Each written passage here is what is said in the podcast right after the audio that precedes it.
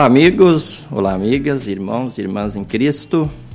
Esse é o nosso programa Caminhando Juntos. Nós temos o privilégio de começar nesta manhã, manhã fria, nublada, úmida, aqui em Porto Alegre, onde nós estamos, no centro administrativo da IELB. Mas uma manhã na qual nós temos muitos motivos para louvar e agradecer a Deus, afinal de contas, também nesta manhã as misericórdias de Deus se renovaram em nossas vidas, segundo a promessa, segundo a palavra de nosso bondoso Deus. E nesta semana temos motivos mil para glorificar, enaltecer e louvar o nome de Deus.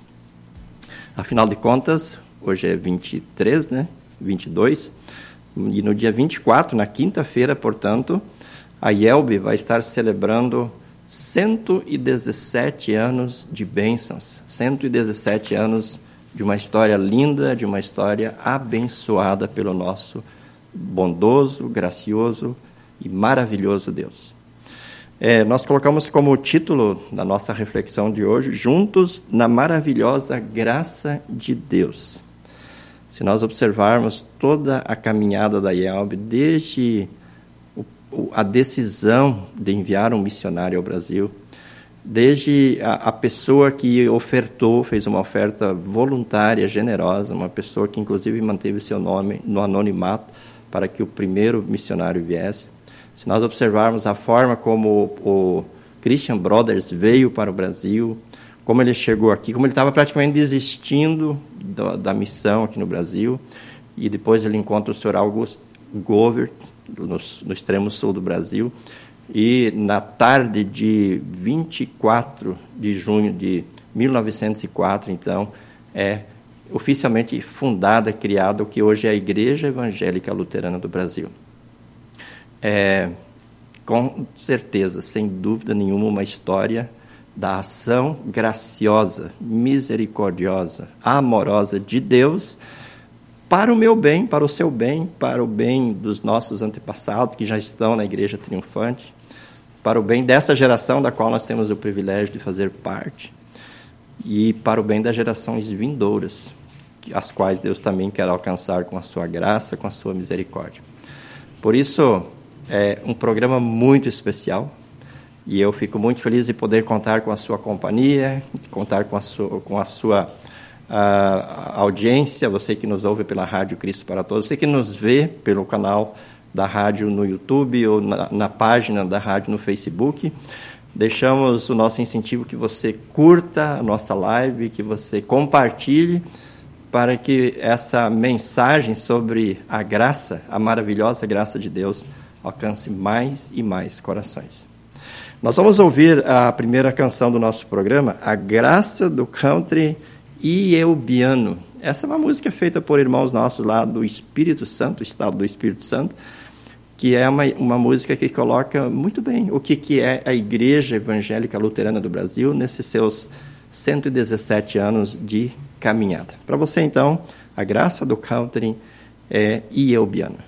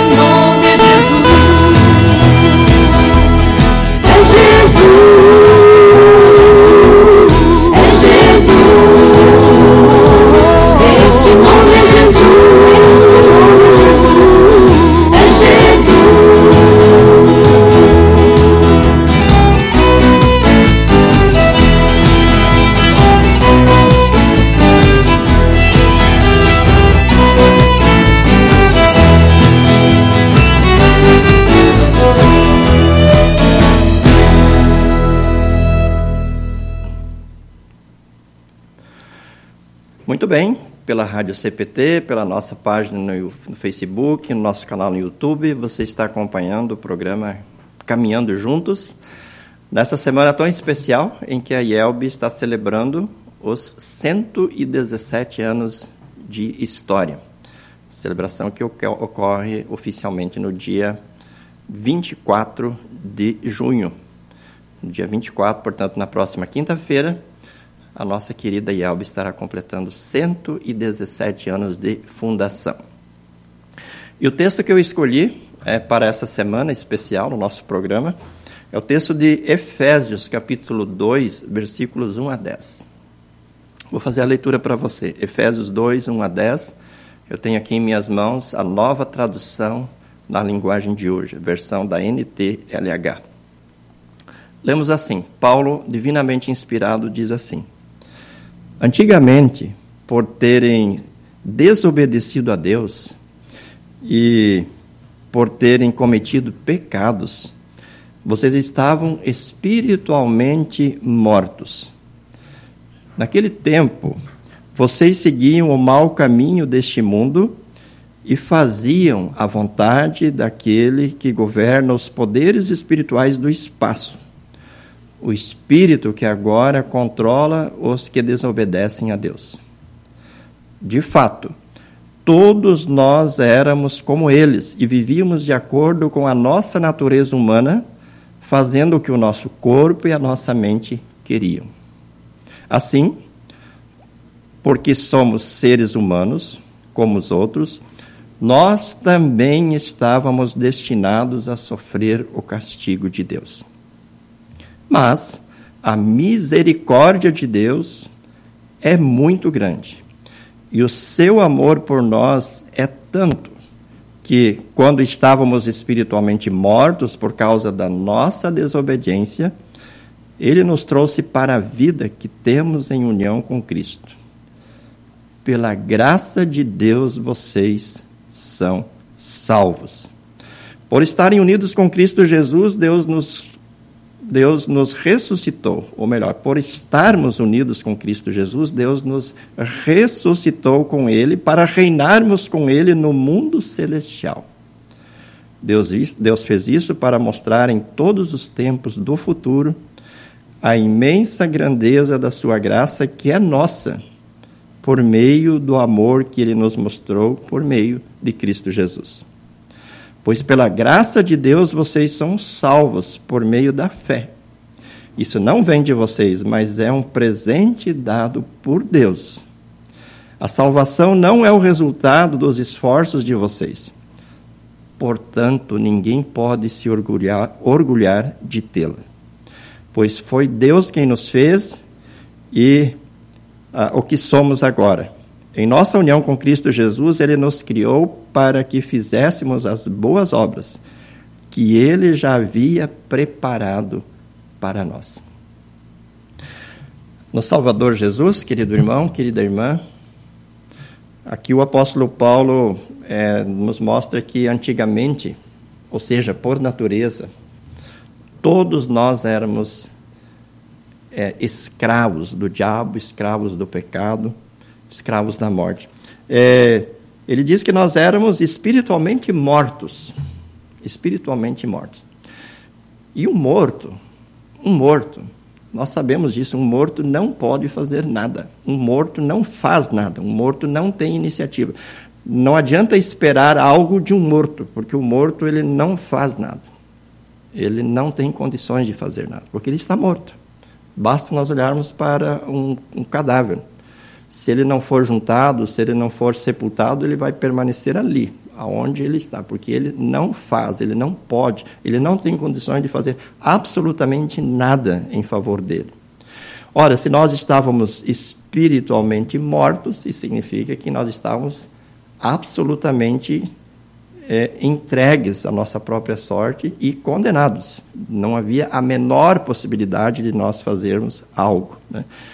E Portanto, estávamos, como diz aqui, sendo escravo daquele que governa os poderes espirituais do espaço, o espírito que agora controla os que desobedecem a Deus. Ou seja, nós éramos escravos de Satanás, escravos do mal. Mas aí vem, a partir do versículo 4, né, a, a, grande, a grande notícia. Né? Ainda antes, dizer, a consequência disso é que nós estávamos destinados a sofrer o castigo de Deus. E esse castigo de Deus é, nada mais é do que a morte eterna, a condenação eterna no inferno. Aí vem a boa notícia a partir do versículo 4. Mas a misericórdia de Deus, que é muito grande. Né? A graça de Deus o levou a nos visitar, a, a vir ao nosso encontro, né? a nos alcançar. E ele fez isso por meio de Jesus Cristo. Né? Por meio de Jesus que cumpriu a lei em nosso lugar, que morreu na cruz em nosso lugar. E aquilo que Jesus fez por todos tornou-se nosso pela fé. O versículo chave aqui, esse versículo 8. Pois pela graça de Deus vocês são salvos por meio da fé. Isso não vem de vocês, mas é um presente dado por Deus. Deus conquista a salvação em Cristo e Deus nos dá essa salvação quando Ele nos leva a crer em Jesus Cristo. É a graça de Deus. Por isso que nós colocamos como tema, né, juntos na maravilhosa graça de Deus. É, o que marca o luteranismo, desde a reforma luterana de 1517, e que marca também a história da IELB, é a presença graciosa de Deus. A ênfase na justificação pela fé, na salvação pela graça, esse tesouro, né, essa boa notícia que Deus nos deixou, essa doutrina extraordinária da qual nós somos herdeiros. Né? O luteranismo é, é, é, é, a bandeira que defende a teologia da cruz, é a bandeira que defende a doutrina da justificação pela fé, a doutrina da salvação pela graça, né? a graça que Deus estende até nós em Cristo Jesus. Mas o que é essa graça? É difícil a gente entender a graça, né? Por exemplo, nós vemos no texto bíblico que Paulo pede para Deus o livrá-lo do espinho na carne e Deus lhe diz: "A minha graça te basta". Né? O que, que é a graça de Deus? Ah, nós encontramos várias definições de graça de Deus nas nossas dogmáticas, né? Mas eu sempre gosto de dizer que a graça de Deus é Deus não cobrar de nós, Deus não exigir de nós aquilo que nós deveríamos pagar a, a que, é, é, que, que são as consequências do nosso pecado. Né? A alma que pecar, essa morrerá. O salário do pecado é a morte. Então Deus poderia nos sentenciar, Deus poderia nos condenar à morte, porque nós merecemos, né? porque nós efetivamente merecemos a condenação. Mas o que, que Deus faz? Ele decide não é, aplicar essa pena em nós. Ele decide é, aplicar esta pena sobre o seu próprio filho, permitindo que seu filho fosse sacrificado na cruz do Calvário em nosso lugar. Então, a graça de Deus, em última análise, é, um, é, é, é o fato de Deus se entregar, é, se oferecer para ser punido, para ser castigado, para ser morto em nosso lugar. Né? A graça de Deus significa dizer, então, que Deus se, se doa. Ele se entrega a si mesmo, a nós, em nosso favor. Em sacrifício em nosso favor na cruz do Calvário. Por isso, quando Deus diz para Paulo, a minha graça te basta, em outras palavras, Deus estava dizendo, você tem a mim. Você tem a mim com tudo o que eu sou, com tudo o que eu tenho, com tudo o que eu quero oferecer para você. E isso basta. Né? Então, ter a graça de Deus é ter o próprio Deus conosco. Né? O, o, a, a, linda mensagem do Natal, né? E ele será chamado de Emanuel, Deus conosco. Né? O apóstolo Paulo diz: Por acaso vocês não sabem que vocês são santuários, templos do Espírito Santo? O Espírito Santo não apenas está entre nós, mas está em nós, ele habita em nós.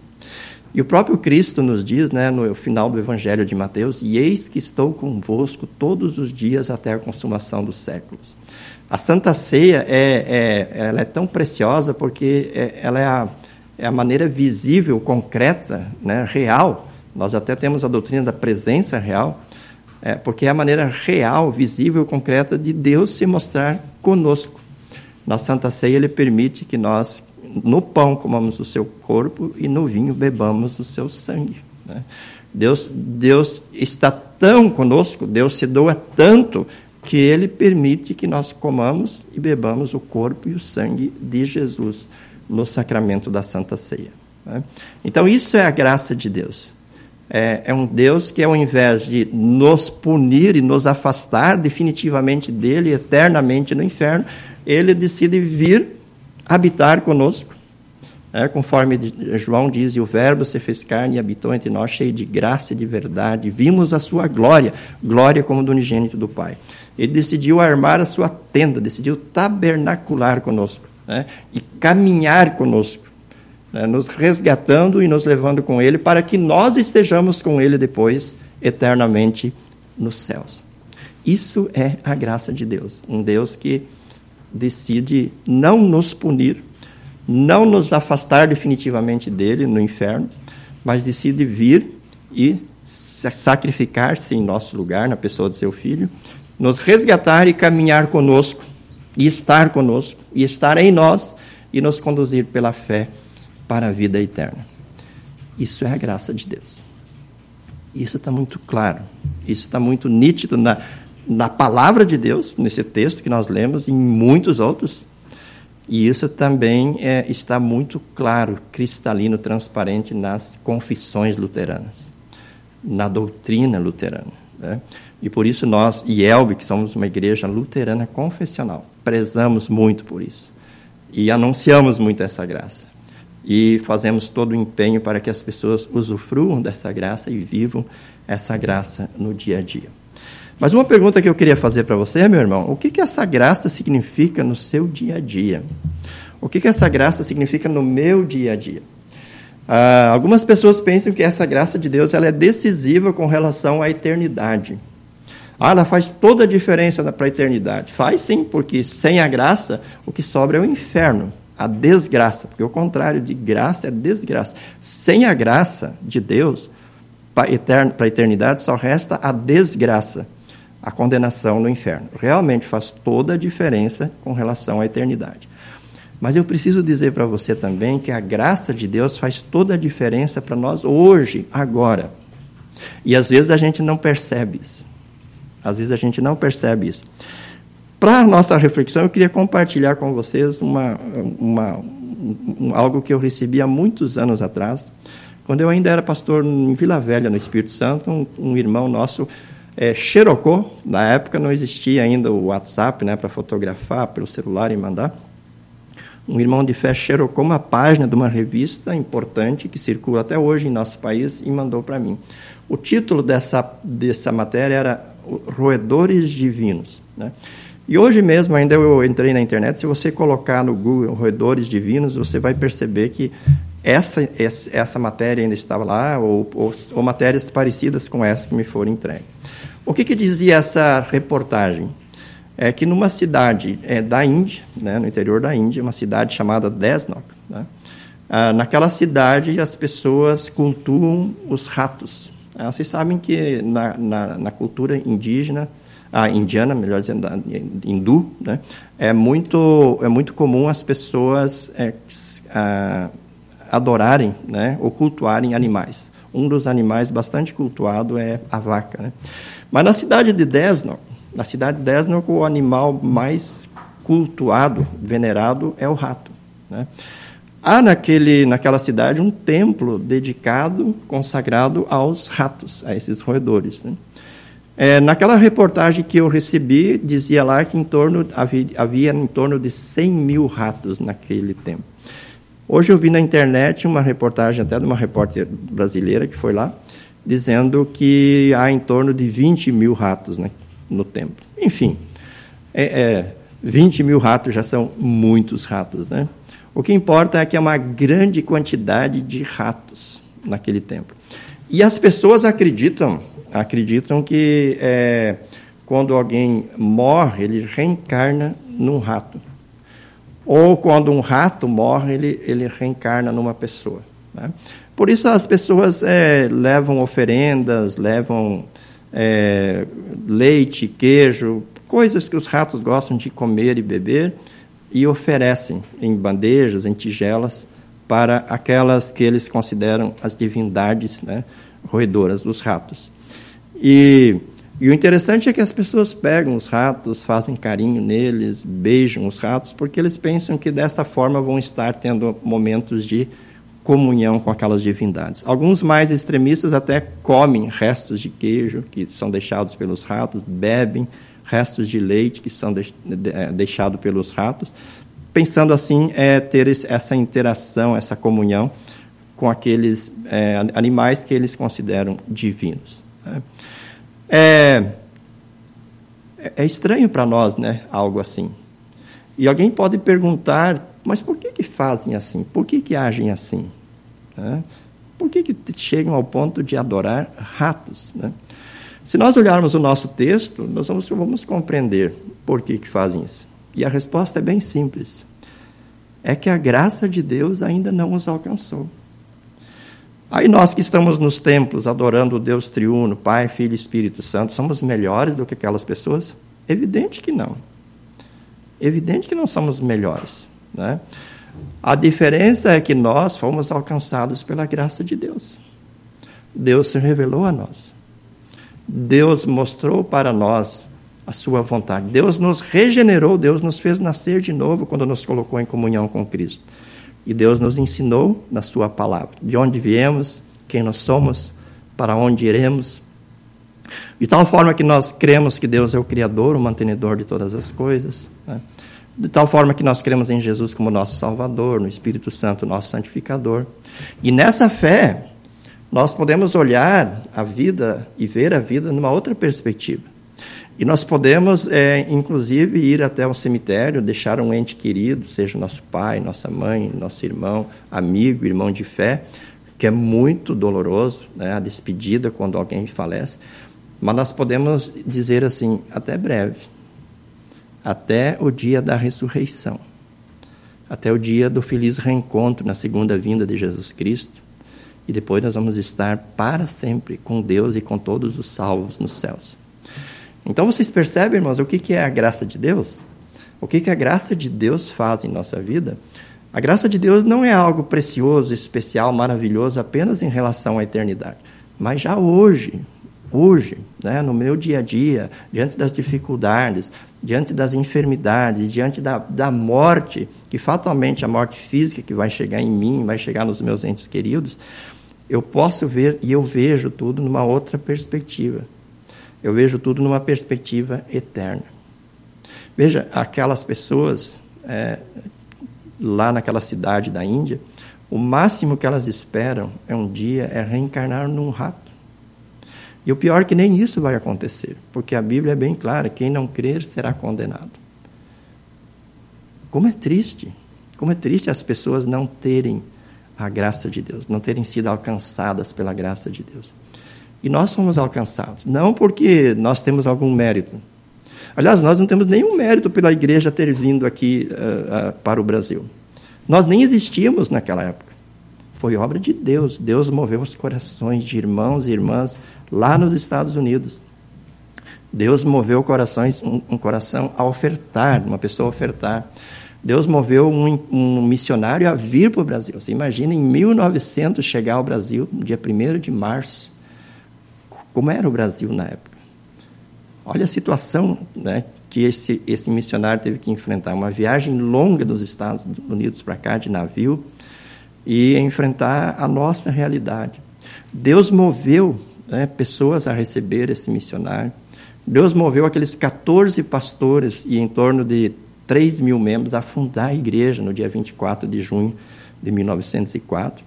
E ao longo dessa caminhada de 117 anos, Deus foi levantando homens e mulheres né, para manter a administração da igreja, para manter o seminário, para manter a editora, para manter as missões, de tal forma que eh, lá onde é que nós estávamos, um pastor chegou, nos batizou, nos instruiu né, e, e, e, nos, e nos apacentou para que nós permanecêssemos nesse caminho até hoje. Então vocês percebem como a história da igreja é uma história rica em ações graciosas, que são consequências da maravilhosa graça de Deus em nossa vida. Graça que vai fazer toda a diferença para nós na eternidade, mas que já faz toda a diferença hoje, que já faz toda a diferença aqui e agora. Por isso, queridos irmãos, é, esse tempo né, de aniversário da igreja é um tempo de, de muita alegria, de muita gratidão. É tempo de reconhecermos é, que a graça de Deus nos alcançou, que a graça de Deus nos envolveu. E agora nós podemos olhar para frente, é lógico que nós sabemos que a cruz existe, as dificuldades surgem, os problemas surgem, a doença pode vir a qualquer momento, e a coisa mais certa que vai acontecer, aliás, a única coisa que nós temos certeza é que um dia cada um de nós vai morrer. As pessoas que nós amamos um dia vão morrer, talvez antes ou depois de nós. Mas nós podemos olhar para tudo isso com esperança, porque Cristo morreu e ressuscitou, e Ele é a garantia de que nós também vamos ressuscitar. Então nós podemos olhar para frente com otimismo, olhar a eternidade adentro, tendo a certeza de que viveremos com Cristo. Já aqui neste mundo, vamos ter vida em abundância e depois nos céus, vida eterna e plena. Não é maravilhosa essa graça?